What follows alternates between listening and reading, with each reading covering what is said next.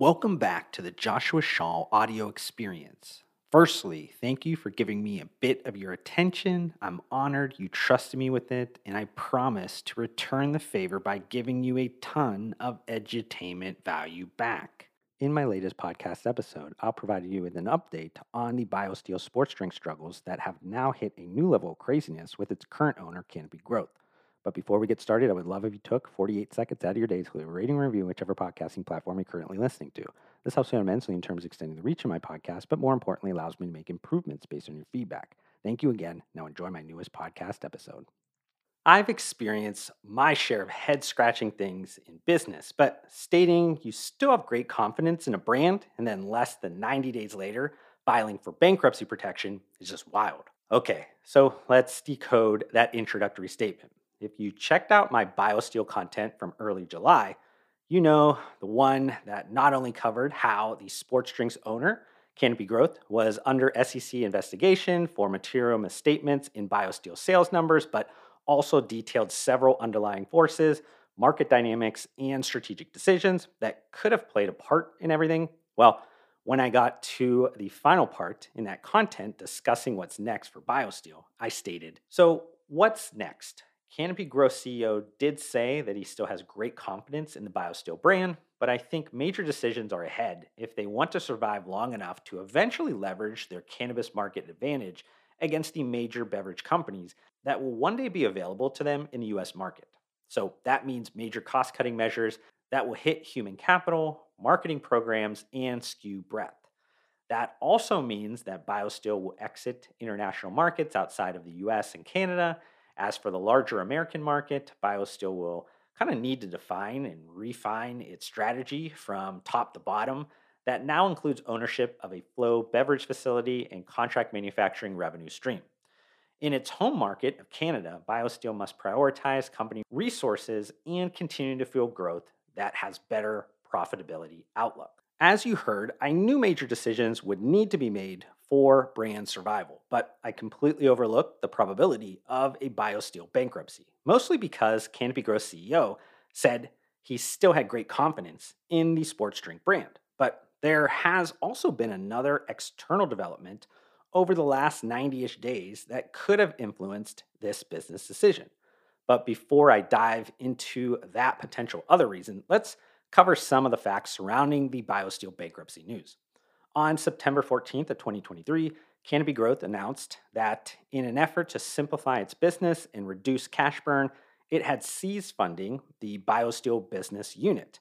Moreover, the sports drink brand would seek bankruptcy protection under the Companies' Creditor Arrangement Act in the Ontario Canada Superior Court to conduct a court supervised sale process for its business and property for the benefit of its stakeholders. Okay, so a lot of nuances in there. So let's kind of break it down. And I'm going to go in reverse.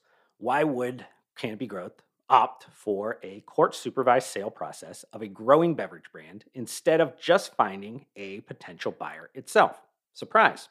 It was just disclosed that Canopy Growth had hired Goldman Sachs to find a buyer for BioSteel or at least attract an additional investment dating back to late 2022. So, despite Goldman Sachs engaging with at least two dozen potential buyers, the process returned no actionable bids. Even more recently, Canopy Growth formed a special committee and hired outside financial advisor to explore strategic alternatives, which also included refocusing its sales efforts. But again, Canopy Growth received no satisfactory bids for BioSteel and decided enough was enough in terms of bankrolling the business unit. And that's a good transition into the next part, which was regarding reduction in cash burn. As I just mentioned, BioSteel is growing. In fact, the latest quarter for the period ending June 30th of 2023 reported the brand grew 137% year over year. This growth was primarily attributable to expansion in large retail channel distribution and stronger sales velocity, resulting from increased brand awareness from BioSteel's NHL sponsorship. But despite BioSteel's strong revenue growth, the brand was subtracting from the profitability at Canopy Growth. Even before we account for the massive marketing spending spree, BioSteel had a negative 24% gross margin for its latest quarter. You might be wondering how the heck do you get a negative gross margin? Well, inventory write downs that were associated with aging inventory, higher warehousing costs, and then higher than expected production and operating costs associated with the ramp up and operations of the BioSteel manufacturing facility. And I guess that takes us to the last point, which was Canopy Growth's desire to simplify its business. Throughout 2023, Canopy Growth has been in a full blown business transformation mode, seeking cost reduction actions to increase profitability and reduce its overall debt position. Canopy Growth is now seeking to be centrally focused and positioned for North American cannabis sector leadership, utilizing an asset light strategy. So, as you can probably guess, we have a square peg in a round hole situation now. BioSteel isn't focused on cannabis, and it acquired a manufacturing facility not even a year ago. So it's also no longer asset light. But earlier, I also referenced another external development over the last like 90 ish days that could have influenced this business decision. Let's go way back to 2018 to a time when cannabis companies were in their happy place.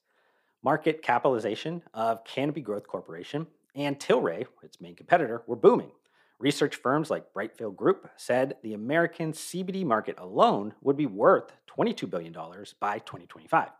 And we can't forget about the ambiguous language in the 2018 Farm Bill that had everyone dreaming of another gold rush, or maybe, I guess, a green rush. Yet, only five years later, there's a much different reality, one that forces the largest global cannabis companies into CPG categorical pivots for survival reasons. This, at the core, was the central reason Canopy Growth acquired BioSteel back in late 2019. But earlier this month, the US Department of Health and Human Services recommended to the DEA that marijuana be reclassified. Additionally, President Joe Biden recently asked his administration to review how cannabis is classified under the Controlled Substance Act. So, is this the light at the end of the tunnel or another false start for the US cannabis industry? Canopy Growth, getting rid of BioSteel, makes us understand which side of the coin one of the industry powerhouses is betting on. So, for this final part of the content, I want to talk about what's next for BioSteel and maybe who could potentially end up with the sports drink asset. Maybe let's talk about revenue again first because how it was generated matters. In the trailing 12 months, BioSteel had about 88.5 million in Canadian dollar sales, which comes out to about 65.5 million USD in sales. On one hand, that's basically what Gatorade generates in like every three to four days. But on the other hand, getting to that level of sales in the Coke and Pepsi dominated category is nothing to laugh about. Here's the problem though the likely buyer of BioSteel will be on the private equity side and not a strategic that will allow for the brand to continue playing the sports marketing game Gatorade invented slash mastered and BodyArmor emulated. At a turnaround private equity firm, these marketing expenses will be the first things to go. As BioSteel broke a cardinal rule in the beverage category of CPG, you don't market to empty shelves. Additionally, I don't think the size and muted trajectory of BioSteel with this hibernation period warrants them owning the Flow beverage manufacturing facility in Virginia, but that capacity could be attractive for a strategic with compatible manufacturing needs, or that contract manufacturing revenue stream could be attractive to the incoming buyer, especially if they have manufacturing expertise. Either way, BioSteel will be sold through the courts for pennies on the dollar.